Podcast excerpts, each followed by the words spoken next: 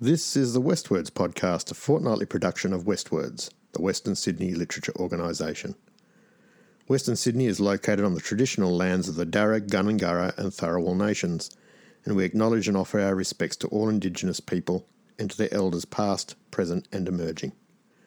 Opinions and views expressed in this podcast are not necessarily those of the WestWords organisation. If you'd like to ask questions, offer feedback, or simply learn more about what we do at WestWords, please visit westwords.com.au. All right, let's get on with the show.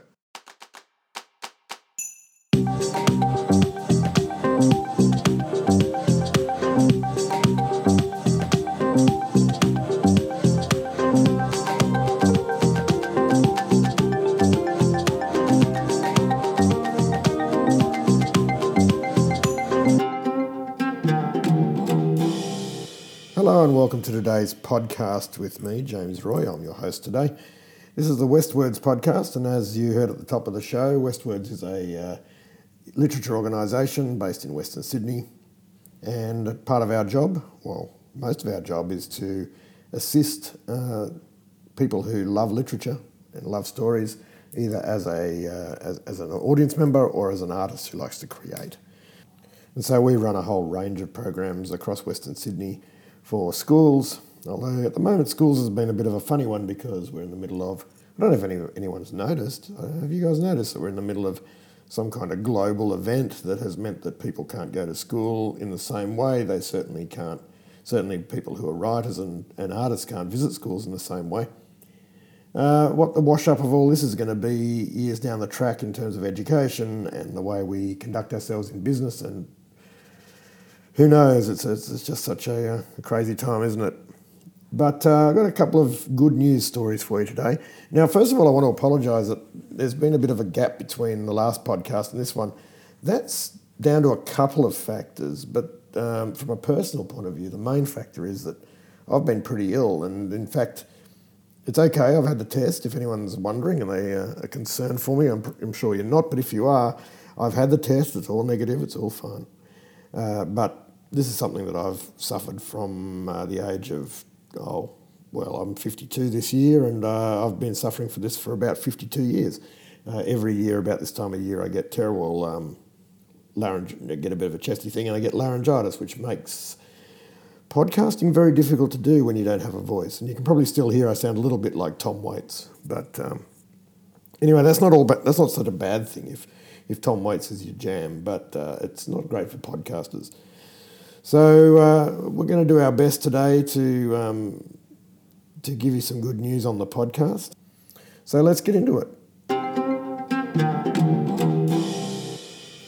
Something that we have always done on this podcast is celebrate uh, the life or something salient that somebody has said who happens to have either been born on this day in history or sometimes passed away on this day in history, or events that occurred on this day in history. Um, I've got a couple today. The first one, look, I've got to be honest, it's, it's not a person, it's a, an event. And it's 1977, so what's that? That's uh, 53 years. No, it's not 60, 43 years ago. Is that right? I don't know, something like that. 43 years ago. The TRS 80 personal computer was announced and launched onto the market. Uh, I remember the TRS 80 pretty well from back when I was a, a, kid in primary school. My brother was very is much more into computing than I am, and, and was then. And I remember that uh, the Microbee and the TRS 80 were two of the early uh, personal computers that really paved the way for, um, well, I'm, I'm recording this podcast right now on a, on a MacBook Air. And I think that if we could have looked back then at what personal computing was going to become, uh, I think we would, would be kind of staggered. I mean, I remember seeing the first Apple Macintosh when it came out. It was just that little shoe shoebox size thing with a little screen on the front. And um, I spotted one the other day on Seinfeld actually in the background. Jerry's got one on his desk. But I remember seeing one of those at a, a science expo in about uh, about 80, 83 or 84 and the mouse was a thing. And it was the first time any of us had ever seen a mouse. And at the time, it was like, how can you possibly use that little thing with the, the, the cord attached to actually um, do anything on the screen. It was a, it's a weird idea. And of course, now uh, we, we wouldn't be able to do, well, we would be able to work it out, but you know, what we do on the computers these days is so contingent on the fact that we use, use the mouse. Uh, of course, you know, we're moving into touch screens a, a lot more now, but the mouse and the and the trackpad and these sorts of things, that idea of using finger gestures or hand movements to control what was happening on the screen beyond a keyboard was it was a bizarre thought. And now, of course, we look back, back on that and we go, oh wow, that was so antiquated and what a what a you know obvious idea. And the TRS-80 is a little bit like that. You look back and at some of the software and the um, the basic programming, and I use that term in both the sense of it was fairly uh, elementary, but it was also basic. Was the name of the recording or the uh, software language. And I remember anyone who's um, anyone who's more than forty five will remember those uh, classes that we used to run where or used to have at school where we would sit down and write lines of code to make something guess a number and then you'd tell you higher or lower and just these very simple little algorithms. And now, of course, coding is a very, very important part of our life. If not doing the coding, certainly enjoying the, uh, the benefits of that coding in the, in the applications we use and the computers we use and so forth. So I thought it was worth mentioning that because um, while I don't believe that you need a computer to write a book or a story or a poem, and, and some people argue that you do a better poem, you write a better poem if you're not working on a computer, if you're just working longhand on the paper on the page. But uh, look, I think where we are as writers is has been vastly improved by the ability we have to use a computer to re- record those words and save them and and bring them back and change them and see them all in one place and search them and and all those things that we that young people of these current generations take so much for granted the TRS-80 was at the very forefront of that. So for the people who came up with the TRS-80, thank you uh, from all of us who are writers and, and, and creators. But that's not really the quote. Sorry about that little ramble, but that's not really the quote I was going to go for today. The one I'm going for today is from P.D. James. And P.D. James is a was she passed away a couple of years ago. She was a crime writer. Now she's an English crime writer, and she would have been 100 today. So happy birthday, P.D. James. She's an English crime writer. Uh, she wrote a whole bunch of books, a whole, a huge raft of crime novels, but her most famous detective was Adam Dalgliesh. And she wrote 14 Adam Dalgliesh books, and they went on to be made into TV shows and movies and, and whatnot. She ended up with seven honorary doctorates from universities all over the United Kingdom. And the fact that it's the United Kingdom is fairly is fairly kind of pertinent to this because uh, P.D. James was also a signatory to a large, uh, what's the word I'm looking for, um, petition to keep Scotland from seeking independence when they had their independence referendum. But that's neither here nor there. The fact of the matter is that P.D. James was a rather successful and uh, much loved crime writer. So I've got a couple of quotes from her. And the first one is this No literary form is more revealing, more spontaneous, or more individual than a letter. Maybe I'll repeat that. No literary form is more revealing, more spontaneous, or more individual than a letter. And that ties pretty neatly in with the other quote that I found from P.D. James, and it was this one all fiction is largely autobiographical, and much autobiography is, of course, fiction. And I think that if you're looking for an exercise as a writer that will help you tap into a particular character, and this is an exercise I have used myself in the past with, with students of all ages and, and abilities, is to, if you think you have a little bit of a handle on a character, interview them or get them to write a letter in their voice and you'll be surprised at how quickly you get a handle on who they are, what makes them tick, and of course, that big question that fiction writers are always looking for um, what do they want? What do they want more than anything? And then once, of course, you have that answer, then you know what you're going to do to them in your story to to introduce some drama that's based around the person that is your main character. But a really nice exercise to try is if you, if you have a character that you're struggling a little bit, get them to write a letter to you, explaining themselves, telling you about who they are, uh, describing their life. And you might be surprised at how quickly you get a really strong handle or a really strong idea of who they are. So thank you, PD James, for those two telling little quotes. Happy birthday. She would have been at 100 today. And uh, next, we'll be looking at somebody who has tapped into this autobiographical uh, fiction idea as well. So Jessie Tu, spelled T-U, Jessie Tu, is a, a new writer, newish writer from Western Sydney. She trained as a classical violinist for a decade and a half. She was frustrated in her ability to become a professional musician, although she did teach music at a number of schools around Western Sydney. She also taught violin at, and music at refugee camps in the Middle East. She volunteered with AusAid in the Solomon Islands. She completed residencies in the United States and now she's working as a journalist at Woman's sorry, Women's Agenda. She's won several poetry and writing awards, and her first book of poetry was released in 2018.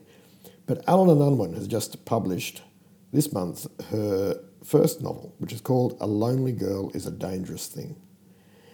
And this is a story about someone who is a child prodigy, plays the violin, and uh, is struggling a little because her professional life is, has turned into a bit of a drudge. And she thinks the life she is about always dreamed of as a musician is about to kick off uh, when when she gets an internship with the New York Philharmonic. But uh, New York changes with the election of Donald Trump. So this book is about uh, a young woman who, in spite of the awkwardness and pain of being human in an increasingly dislocated world, uh, still attempts to become the person that she wants to be and it's been described as a dazzling and original debut from a young writer with a fierce, intelligent, and audacious voice. So uh, here's uh, Jessie Tu, reading from her book, A Lonely Girl is a Dangerous Thing. I'm going to read from chapter six, uh, uh, so quite early on in the book, and uh, all you need to know is that uh, this is a bit of a sort of background into what she was like. Um, the main character, her name is Jenna, what kind of uh, education she had while she was young. And she didn't go to normal school, um, she was homeschooled mostly. Um, and so this chapter sort of describes her um, about one year while she was at school. I wasn't always a dishonest kid, though I certainly wasn't a typical kid either. I do recall the year or so I had a normal life. Year one.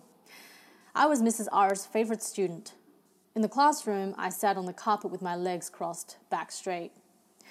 When Mrs. R gave an instruction, I'd bolt straight to it. I was always eager to be loved, especially by my teachers. Jenny Lee was the only other Asian in my class. She was much prettier than me, though I didn't know it back then. I just thought people preferred her because her skin was much whiter than mine. I had darker skin back then. I was bark, dirt, milk chocolate. I didn't mind it though. Sometimes people thought I was Native American, which made me feel special because I loved Pocahontas.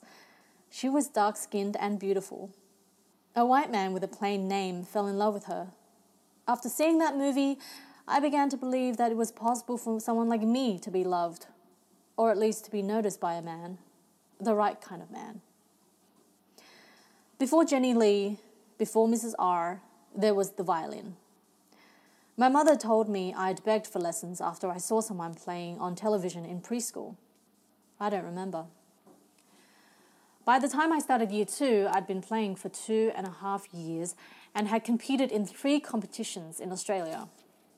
My mother wanted me to stay in school, though she'd been told by her friends that a child with my talent should be sent away. to America, to Germany. Those places sounded like suburbs or towns I'd not yet visited because my parents didn't have time to take us anywhere. I'd only seen the city a handful of times when my mother took us to my father's dental surgery in Chinatown. I forgot to eat sometimes, I was so consumed by practice. When it became really bad during the first year of touring, this was when I was eight, my mother kept a food diary to make sure I ate at regular hours. Her bag was full of muesli bars, tubes of nuts, and dried fruit. I found toilet breaks distracting too. Every second away from the violin made me anxious. Later, they called me obsessive compulsive and tried to medicate me, but I refused to take anything in case it affected my playing. When I was six, I performed at a festival on an open stage. After my last note, the clapping started. I stayed and smiled and took several bows. But then my mother raced onto the stage and pulled me off. In the toilet, my stockings wet and warm, she asked why I hadn't gone off stage. The clapping was for me, I said. I was only six, but had already acquired the language of self abuse. Mrs. R often asked me to bring my violin into class, usually on Fridays. I was a stand in for the kids who forgot to bring in their show and tells. I remember playing with half my mind occupied by what my hands were doing the other half on the kids sitting cross legged in front of me, chins in hands, backs curved. Some of them dozed off. Some of them looked intrigued at first, but then quickly lost interest. I hated seeing how easily I bored them. I wanted to be liked, like Stacey Williams, who was a gymnast and showed off tricks in the playground, bending in unusual places, making her body do magical, wonderful things.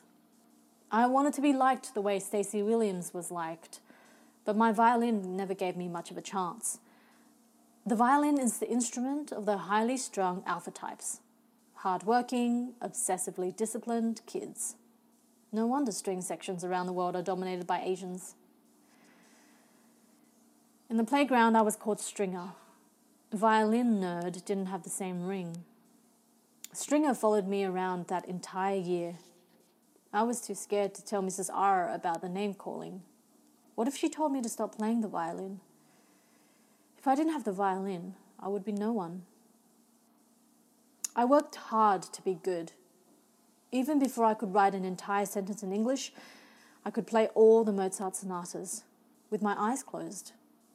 While the kids in my class went on to the ovals on Saturdays to kick balls, I was practicing the violin in my room. I missed out on camps, discos, and sports carnivals, instead, doing competitions, recitals, and solos. My sister, Rebecca, entered competitions too, but they were different modeling contests and beauty pageants. Her talent was being beautiful, which I thought was bullshit because being beautiful isn't something one works hard to get. She was just born with that face. What kind of talent is that? I was jealous of her face because it seemed to win people over straight away, while I had to work hard to get people to notice me.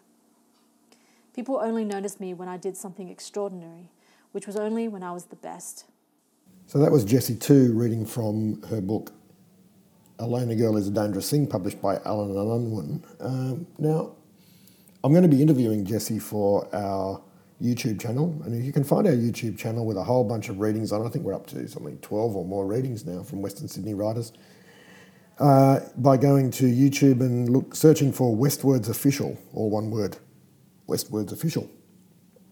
And I'm going to be interviewing Jessie for the interview section of that in the next week or two. Once I get a voice back and we can get things all uh, up and going. But I'm really looking forward to that because she's strong new talent in the adult literary fiction world in this country and she's from Western Sydney, so that's even better. So this podcast is advertised as news, views, and interviews. So let's get to the news because we've got a couple of pretty exciting things to share with you.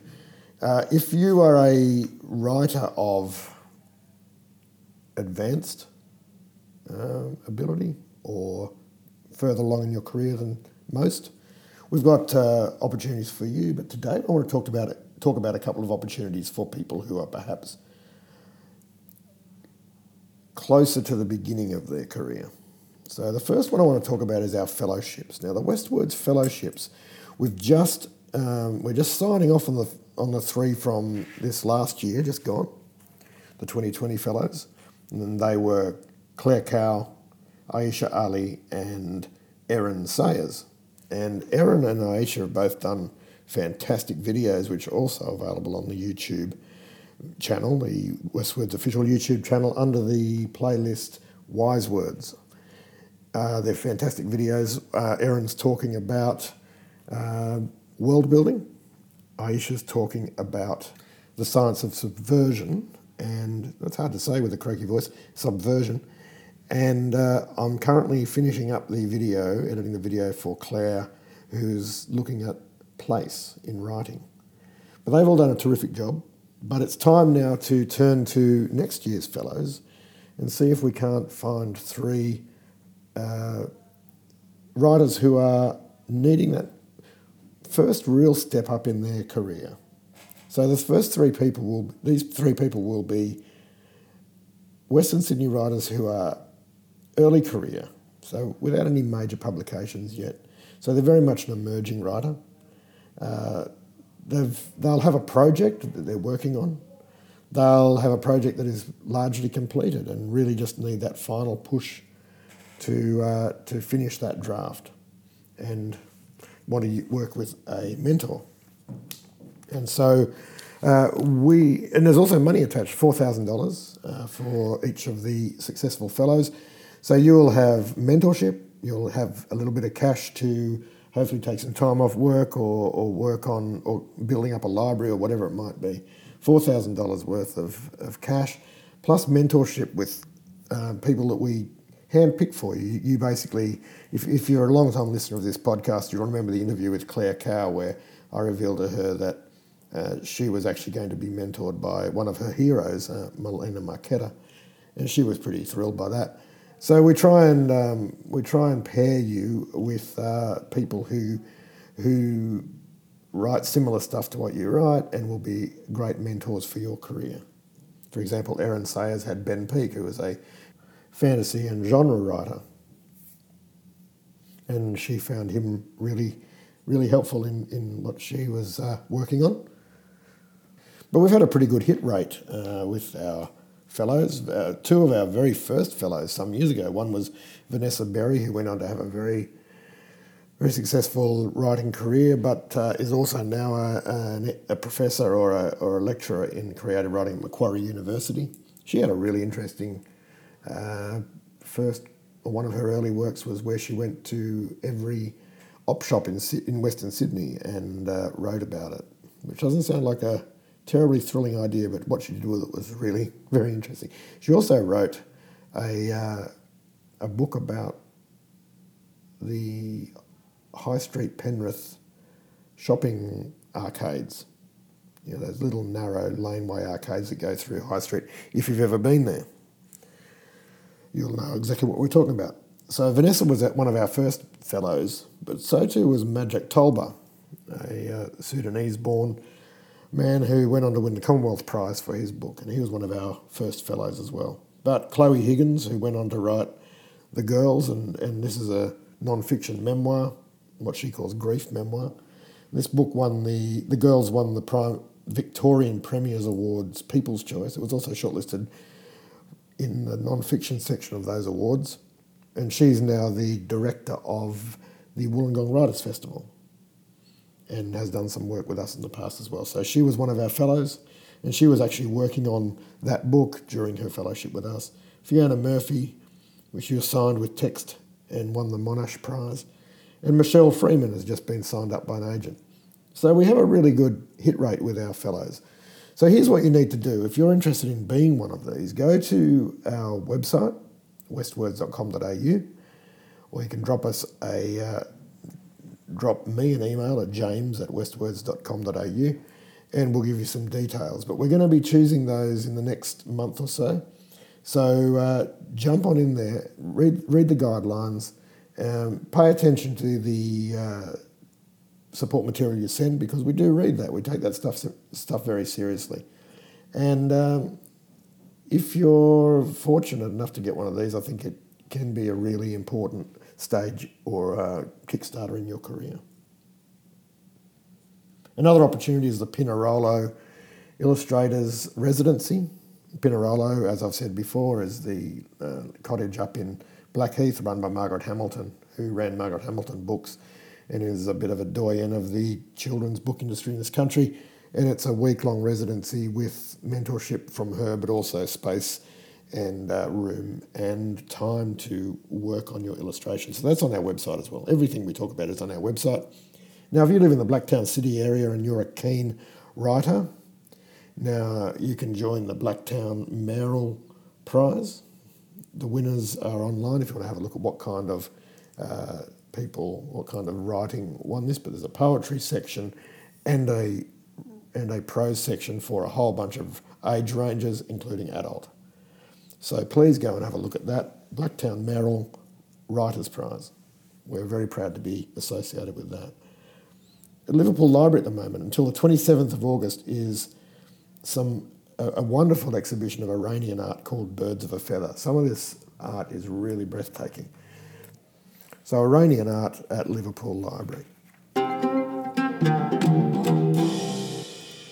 So that's pretty much it from us uh, for this fortnight. We will have another podcast up for you in a fortnight's time. But in the meantime, again, please head to our website and have a look at what we do and what we offer. We'll have more news, views, and interviews next time. Keep an eye out for those readings on our YouTube channel. And our mini masterclasses are going to be back in business. We've done 20, I think 23 of those. We're in the process of putting some more of those together at the moment. But if there's anything at all that you can think of that we can do to help you in your career, please get in touch with us. We're always looking for new ideas for programs we can run and the ways we can help. So please get in touch either via our website or you can email admin at westwords.com.au or james at westwords.com.au and we'll be in touch and we will chat with you then. But until such time as that, as we always say, be creative.